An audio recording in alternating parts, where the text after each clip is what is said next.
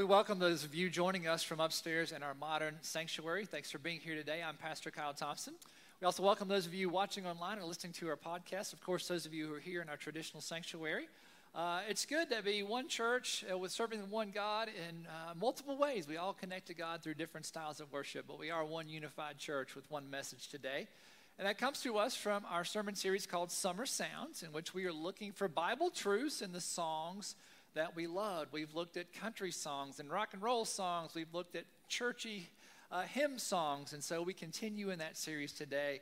Uh, we have a lot of uh, exciting things for you later in the service as we're going to sing our song of the week, and we'll get to that in just a minute. But again, glad that all of you are here today.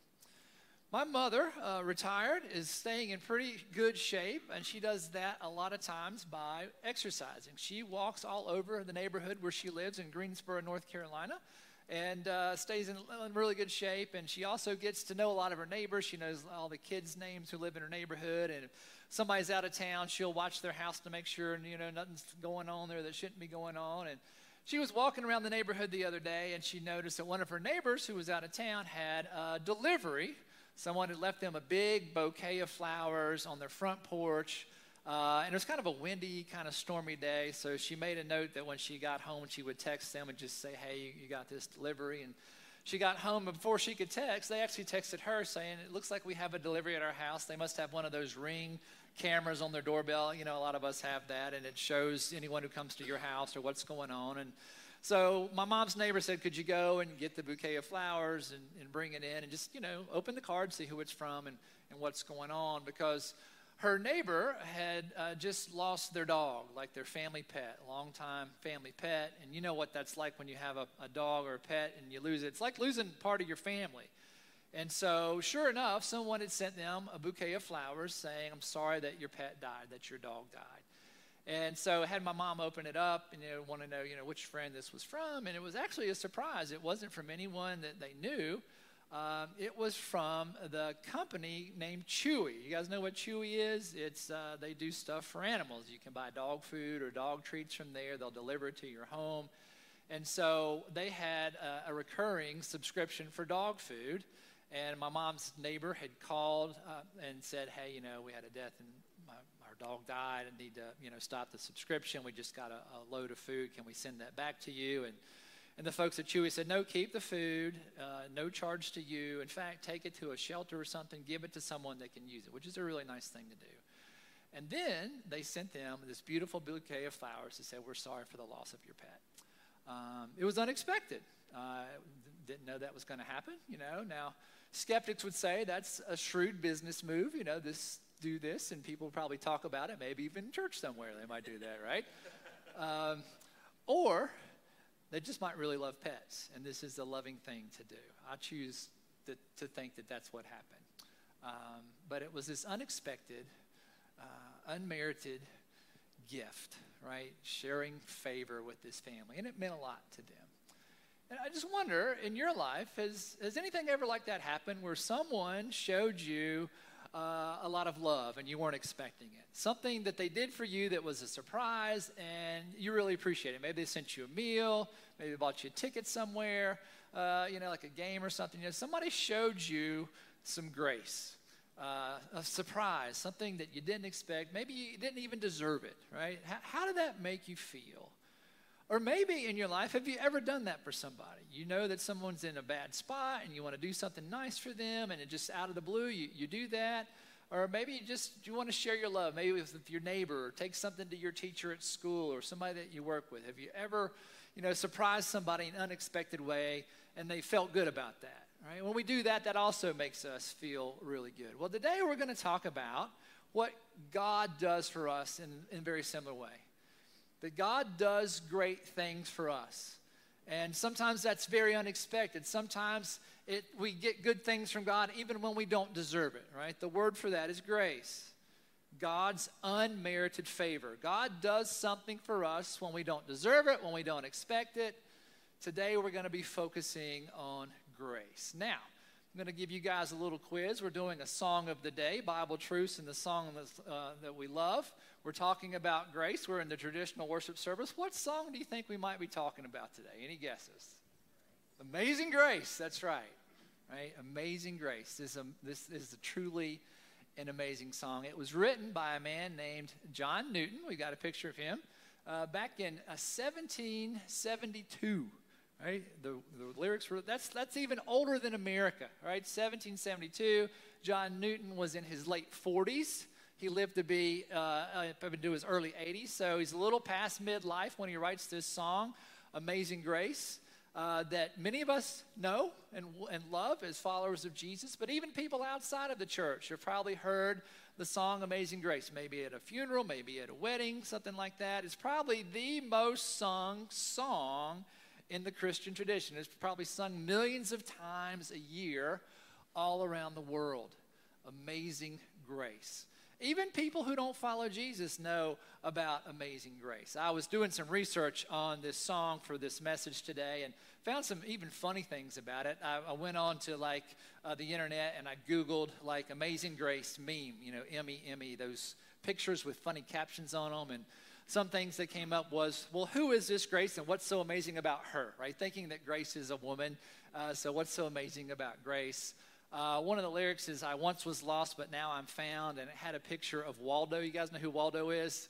It's a children's book, and you, you try to find this little character. His name's Waldo. It's called Where's Waldo? And so they had a picture of Waldo. I once was lost, now I'm found. Get it? It's kind of funny. But anyway, uh, so uh, even when I was in youth group, we used to have this thing. Anybody ever see the TV show Gilligan's Island? Like this is this is dating me. Like way back. These seven castaways get shipwrecked on this island. They were going for a three hour tour. Do you remember the theme song for that?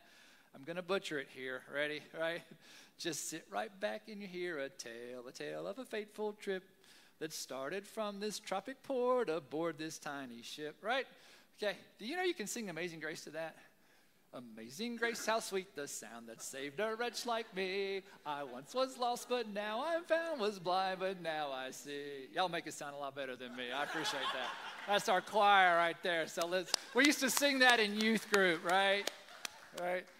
So we don't know what uh, John Newton's original tune was. We don't have that written down. Uh, John Stafford, who is our director of traditional uh, music here in worship uh, and our organist, uh, said that it's on a five note scale that's similar to the song Ezekiel Saw the Wheel that we started out this series with. If you missed that, you can go and watch that on our website. Uh, it might have been had that African spiritual feel to it. We're not sure. But later in the 1800s, the tune that we have now is called New Britain. Uh, was the tune that was assigned to the song, and that's the song that, that we sing. Uh, and we'll, we'll, sing that later today. And so that's the song that we're familiar with. But John Newton, right? So now John Newton wrote this amazing song uh, probably sung more than any song in Christian history. Um, would it surprise you that John Newton was not a good person for most of the first part of his life? He was not a good person. Um, he grew up not really in a very religious, uh, practicing household. Uh, his mom died at an early age. His dad was a sailor, was out at sea when his mom died. Uh, he had a, a distant stepmom that sort of raised him. He also went to boarding school and had some less than good experiences there. He had some near death experiences. He got into all kinds of trouble and uh, just escaped those things by the skin of his teeth. Uh, he later joined the Navy. He might have been forced to join the Navy, actually. Uh, and eventually, he began to make money off of the slave trade. He would buy men, women, and children in Africa and sell them uh, to the Americas. And so uh, he did one of the most evil things in the history of the world buying and selling people as if they were cattle or objects to be sold. And later in his life, he would grow to regret that. One day he was out on a ship and a big storm came up and it washed some of his crewmates overboard and they drowned and he was freaking out and he was scared. And so he just cried out to God, God, have mercy on me and save us. And miraculously, the ship was saved. He and the rest of his crewmates were saved. And long story short, eventually he surrendered his life to God. He became a priest. And eventually he became an abolitionist. And he fought against slavery. He fought against what he was doing previously in his life. And he credits the change in his life to God. That God got through to this man, this slave trader, and it changed his life. And he wanted to write down what he felt about his life. He wanted to write down what he felt about his. Have you ever felt like John Newton? That you're just not worthy of anything good, that you're going down the wrong path, that, that, that you're just not living a moral life, that there's just a lot of bad things happening in your life, right? And wouldn't you like John Newton, like a lifeline, that God would reach out and come into your life and save you from whatever it is that's dragging you down? So, John Newton went from being a sinner to like a winner, right? Through the power of God, and he wanted to write it down. And that's where we got this amazing song from. So let's look at the words that John Newton wrote for this hymn, Amazing Grace. Right? Grace is God's undeserved favor, unmerited favor. Amazing grace, how sweet the sound that saved a wretch like me, right? A wretch. I traded people. I sold, bought and sold people. I once was lost, but now I'm found, was blind, but now I see, right? Not literally blind, but blind to the good things in life, chasing the wrong things in life. Right? Twas grace that taught my heart to fear. I need to respect God, right? And grace my fears relieved, right? I don't have to fear death. I don't have to fear hell anymore because God is with me. How precious did that grace appear the hour I first believed. Through many dangers, toils, and snares, I have already come. Remember, he had all these near death experiences, almost drowned in the sea, right? Tis grace hath brought me safe thus far, and grace will lead me home. Grace is getting me through my life. Grace will lead me into the eternal kingdom of heaven after I die. The Lord has promised good to me, right? Life to the full now on this earth right? Good things to happen to us now as well as in heaven later. His word, my hope secures. He will my shield and portion be. God shields me, God provides for me as long as my life endures. And yea, when this flesh and heart shall fail and mortal life shall cease, right? When I die, I shall possess within the veil a life of joy and peace. Right? I will move into the next life. The earth shall soon dissolve like snow, the sun forbear to shine, but God who called me here below will be forever mine. Right. And now, this last verse, this is verse 7, probably not written by John Newton, added later, but it still fits the song very well. This is talking about when we are in heaven later with God, the new heaven, the new earth. When we've been there for 10,000 years, bright, shining as the sun We've no less days to sing God's praise than when we first begun, right? We get to celebrate with God in eternity. Right? So this amazing song, amazing grace. Right? I once was lost, but now I'm found. Was blind, but now I see. Have you ever felt like John Newton, headed down the wrong path, and you need something to intervene, to point you in the right direction, to pick you up, let you know that you are important to God and that better things await? I think that's why we resonate with this song so much because all of us have been there at some point in our lives where we feel wretched. We feel like uh, we've been through dangers and toils and snares, and we need some help from God. So I want to unpack what this grace looks like. And before we can really dig into what grace is, I think we need to know why we need grace. We understand, like, sometimes we feel wretched, sometimes we feel lost, sometimes we feel blind. All right, sometimes we're facing dangers and toils and snares. Um, so, why do we need grace? Well, let's go to the Bible and see why we might need grace. Let's start in the book of Genesis, the very first book of the Bible, where God is creating the earth, right? And this is some good stuff about us. So, God created humankind in God's own image. In the image of God, He created them, male and female, He created them. God created Adam, God created Eve. God created you, God created me in God's image. That means that there is something good inside of all of us. There's goodness in every one of you, right? Not only are you good looking on the outside, right? God's image is more than an outward appearance. God's image is about we can be like God. We can love like God. We can create like God. We can create with God. We can forgive like God. That there's something divine inside of you and there is a lot of goodness in your life. Now, sadly, there are a lot of churches that focus on only the bad stuff. I want you not to miss, there's a lot of goodness in you. You're created in the image of God. Now, what happens with Adam and Eve, what happens with us, we're created in God's image. God gives us the freedom to choose how we're going to live our lives, and sometimes we choose well, and sometimes we choose poorly.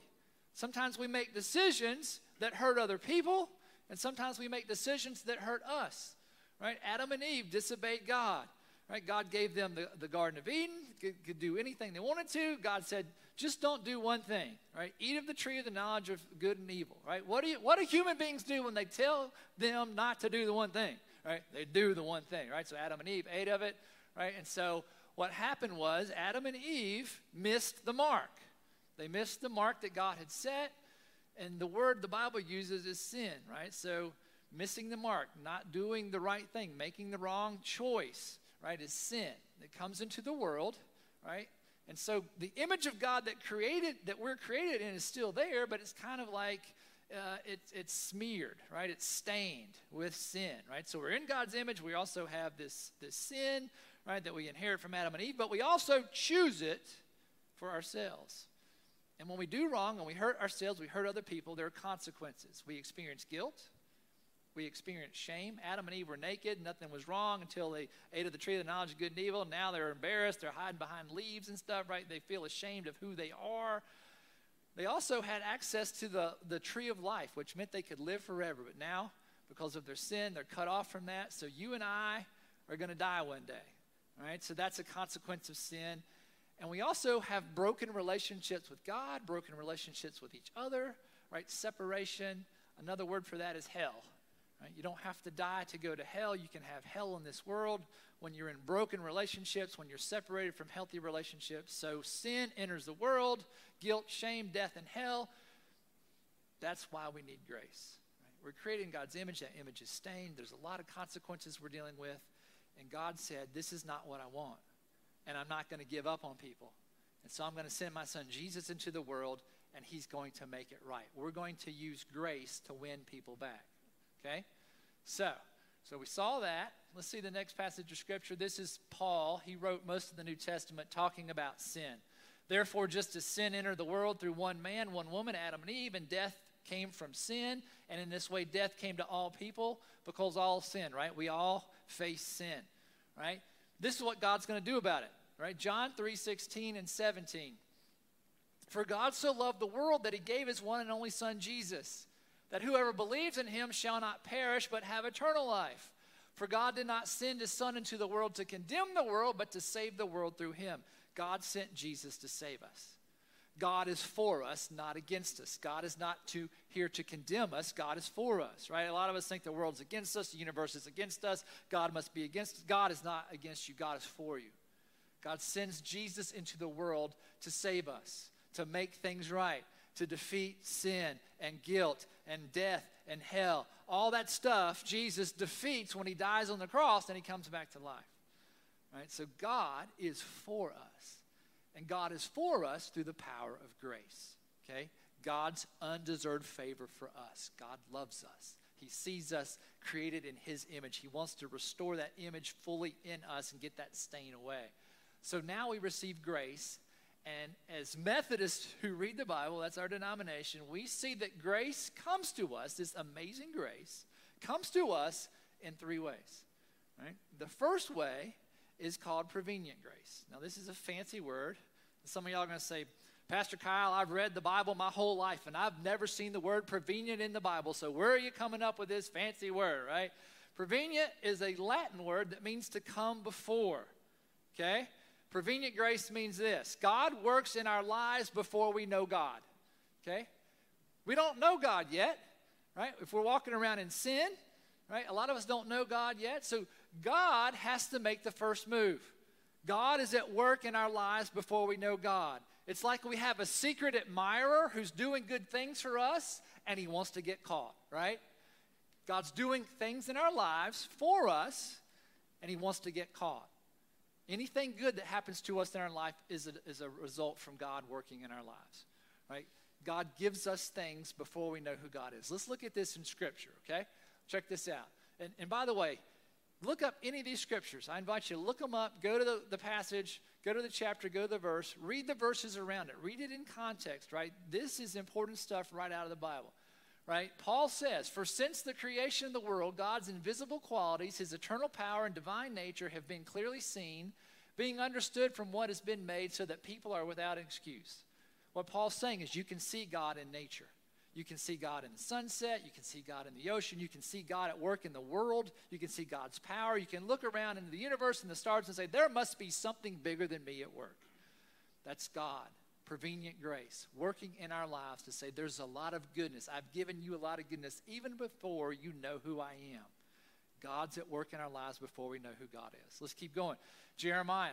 This is what God says to Jeremiah, who was a prophet, a spokesperson for God. Before I formed you in the womb, I knew you. Before you were born, I set you apart. I appointed you as a prophet to the nations. Before Jeremiah was born, God had great plans for his life. Before he was even conceived, before he was even in the womb, God had plans for Jeremiah.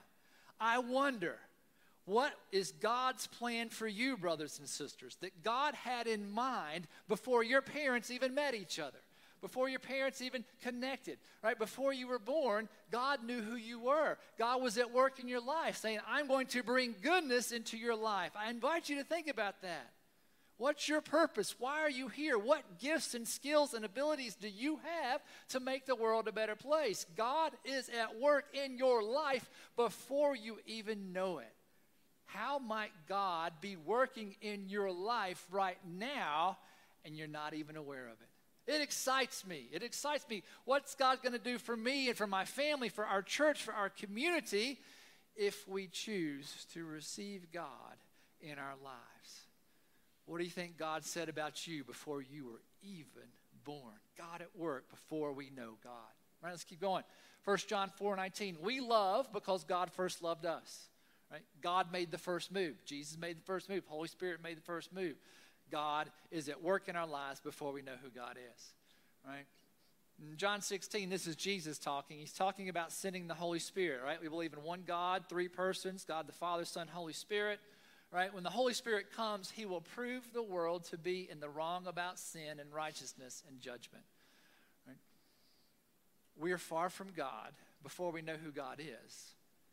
And so God's going to help us understand that. Right? So the Holy Spirit comes into our lives before we know it right? And the Holy Spirit helps us know that there's something missing, right? So when we do something wrong and we feel guilty about it, we call that our conscience. I think that's true, but I also think that's the Holy Spirit saying there's a better way for you to live your life, right? We go through our lives and, and, and we, we have families and friends and jobs and we're doing great things and, and all that is good stuff, but, but there's still something inside of us that's restless and missing right? Until we have God inside of us, we are going to be restless and we're going to be chasing after things, right? And so the Holy Spirit comes inside of us and says, There's something more to life. You need me in you, right? It's this craving, it's this hole inside of us. And so the Holy Spirit is drawing us to God. And at some point, we're going to hear about God. Maybe someone invites us to church. Maybe we hear something on the radio. Maybe we read the Bible, right? God's going to send us a message, and God's going to get through to us, whether it's through nature, whether it's through the Bible, through, whether it's through another person, through our conscience, right? God is our admirer, and He wants to get caught, and He wants to be in a relationship with us. Let me ask you a question. When did God first get your attention? When did God first get your attention, and how did He do it? Was it with another person? Was it with something you read? Was it a worship service? Was it a beautiful song? When did God first get your attention? And if that's not happened yet, maybe God put me and this scripture and this church in your life right now to get your attention. When did God first get your attention? How did God first get your attention? What was your response?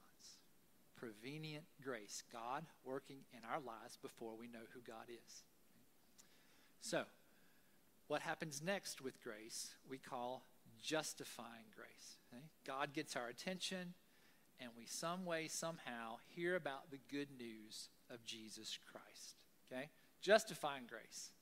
God restores us into a right relationship with God. Remember, We're created in God's image. That's good. That image of God is stained. We make bad decisions, sin, guilt, hell, all that kind of stuff. Jesus comes to restore us in a right relationship with God. Okay? All right, so let's look at some scripture here Romans 3 23, 24. For all have sinned and fall short of the glory of God, and all are justified, right? Justified. We're made right with God freely by His grace, something He gives us that we don't deserve, forgiveness. Through the redemption, right? Jesus buys us back from sin, from death, from hell that came by Jesus Christ. To be justified means to be made right with, Christ, with God. Right? And this is what Jesus does. When he dies on a cross, this is an innocent man, this is God himself. He takes your sin and my sin, your guilt and your shame, my guilt, my shame, your death and your hell, my death, my hell on himself. Jesus is perfect. Jesus is God. He is a sacrifice. He sacrifices himself for us on the cross. And when he comes back to life, he has defeated sin and guilt and shame and death and hell. He takes it all away.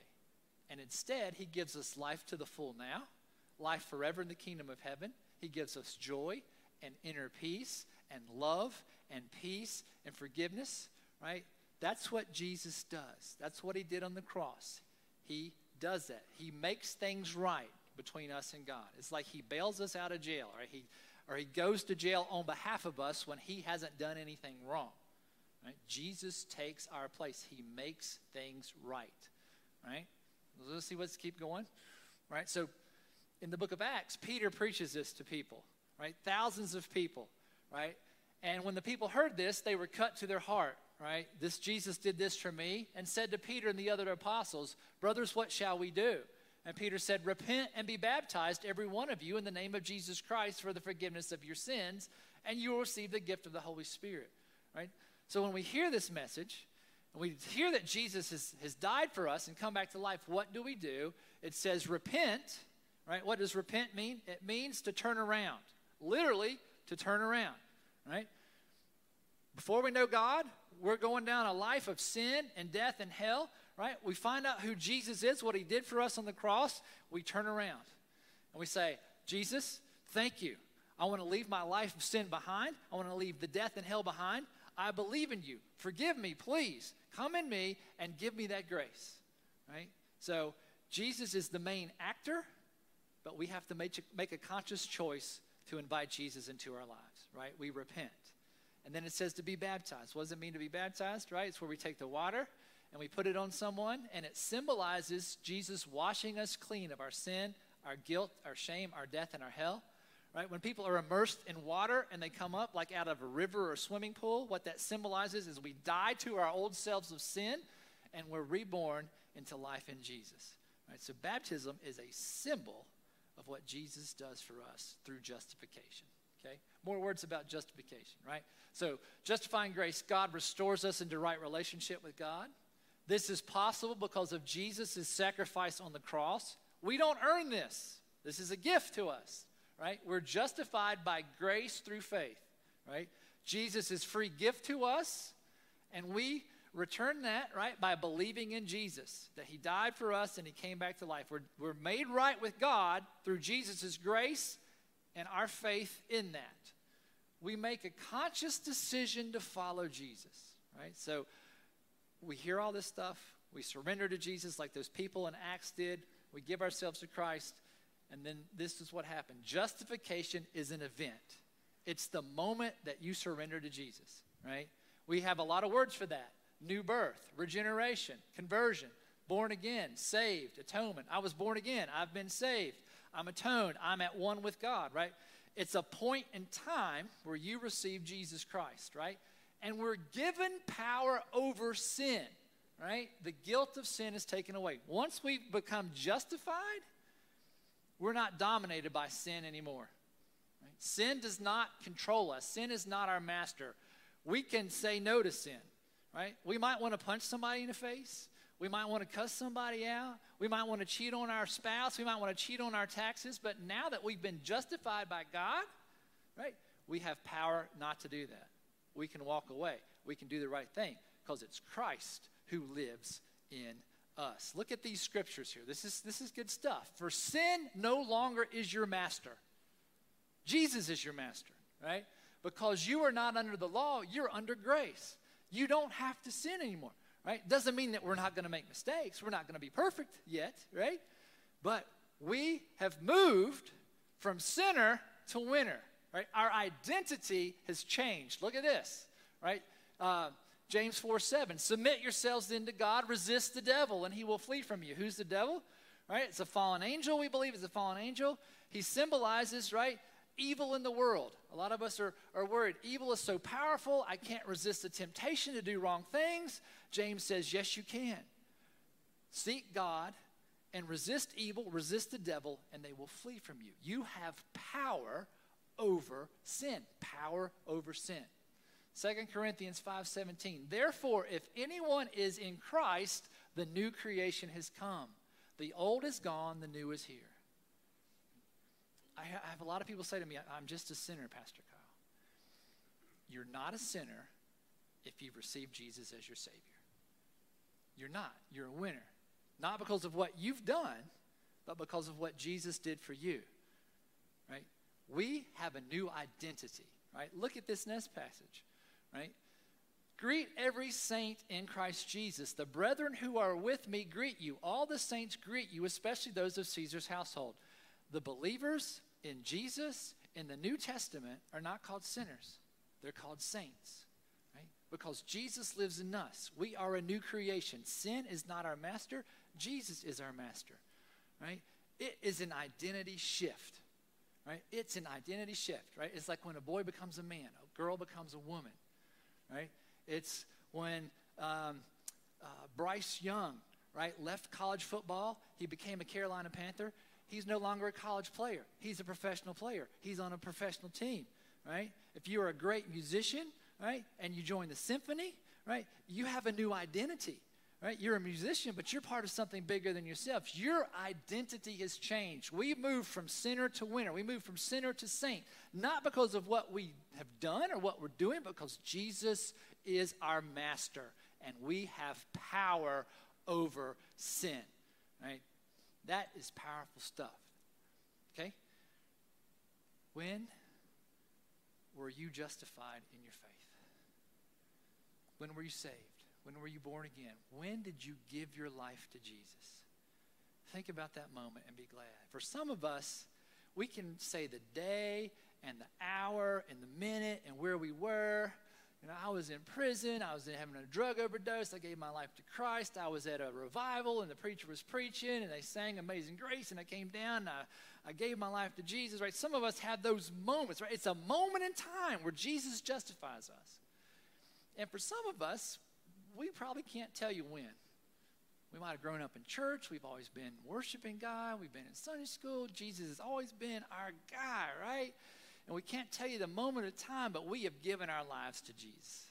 And it's okay if you don't know that exact moment, right? But it is a moment in time, right? I grew up in the church.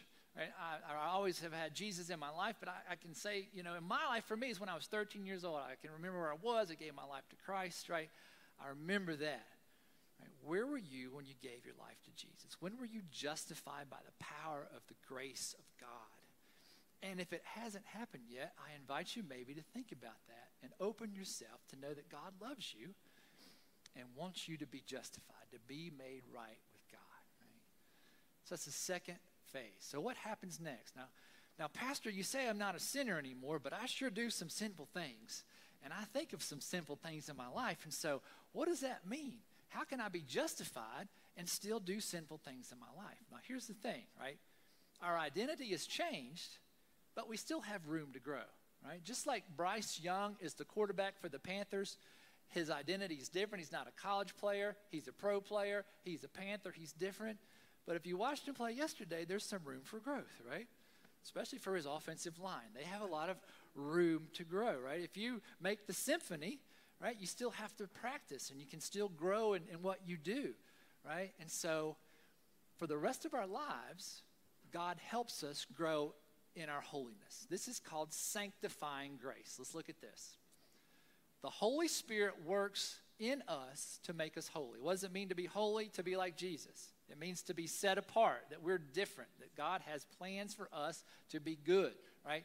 Sanctification is a process. It's going to be the rest of our lives, right? Justification is a moment, we're saved, and from that very moment on, the Holy Spirit's with us and helps us become more like Jesus, right? We're giving power over sin, especially inner sin, right? Remember, I said you want to punch somebody in the face, but you don't have to punch somebody in the face. You want to cuss somebody else, but you don't have to cuss somebody else. You, you won't have these lustful feelings for somebody. You want to act on that, but you don't act on that. Now the Holy Spirit goes to work on what's happening inside of us. So that it's less often that we want to punch somebody in the face. It's less often that we want to cuss somebody else. It's less often that we feel tempted by our neighbor in the yoga pants who's running down the street when we're married, right?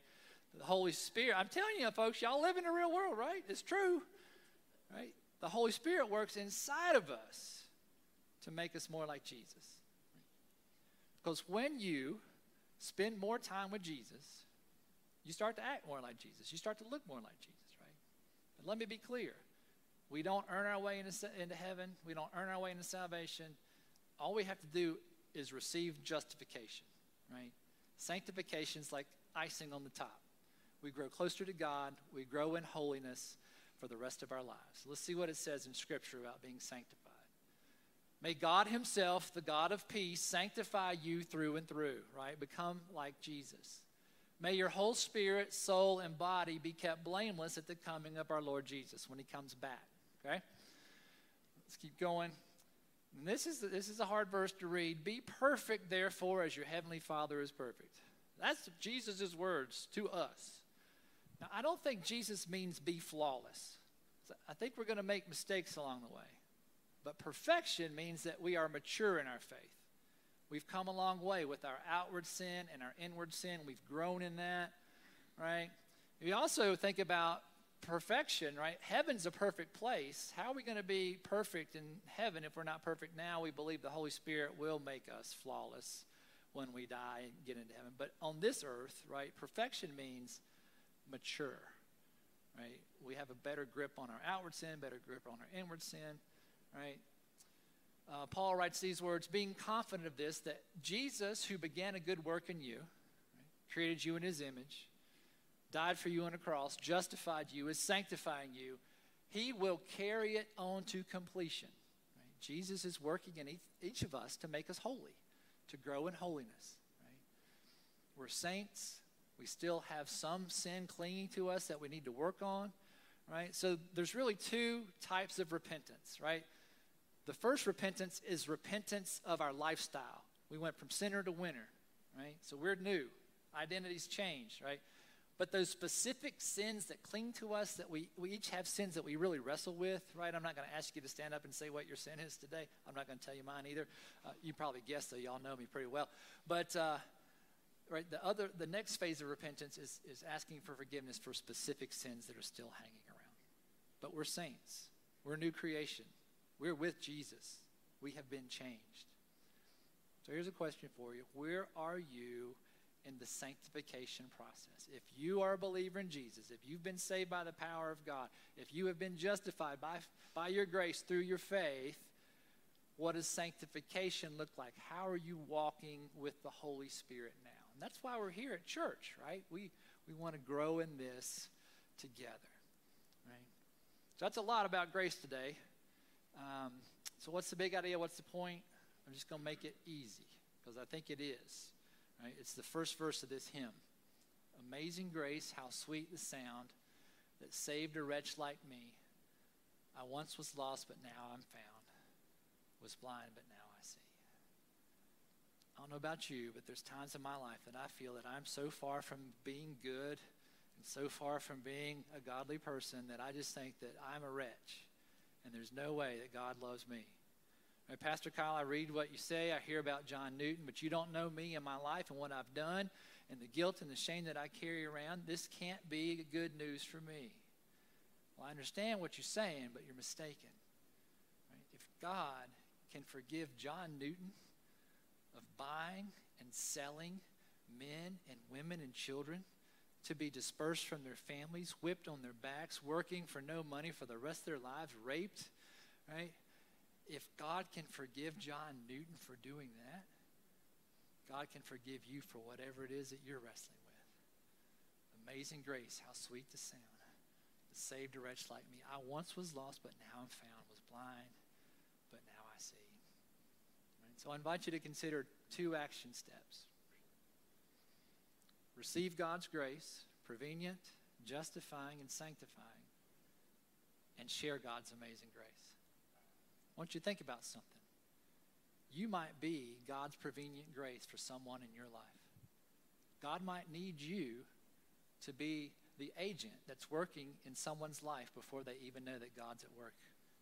You might be the agent for God with your neighbor. You might be the agent for God with your spouse. You might be the agent for God with your classmates or your schoolmates, right? For the people who live in these apartments, right? Receive God's grace. Receive God's grace. Grow in God's grace. But also share God's grace. You might be God's prevenient grace for someone else. I'd like to invite John and the choir to come up uh, and sing Amazing Grace. And as they do, I just invite you to think in your life right now where are you in the grace process? Is it prevenient for you right now? Are you considering justifying grace, surrendering to Jesus? Have you surrendered to Jesus and you, you're growing in your faith, you're growing holy and sanctifying grace? Where are you in that?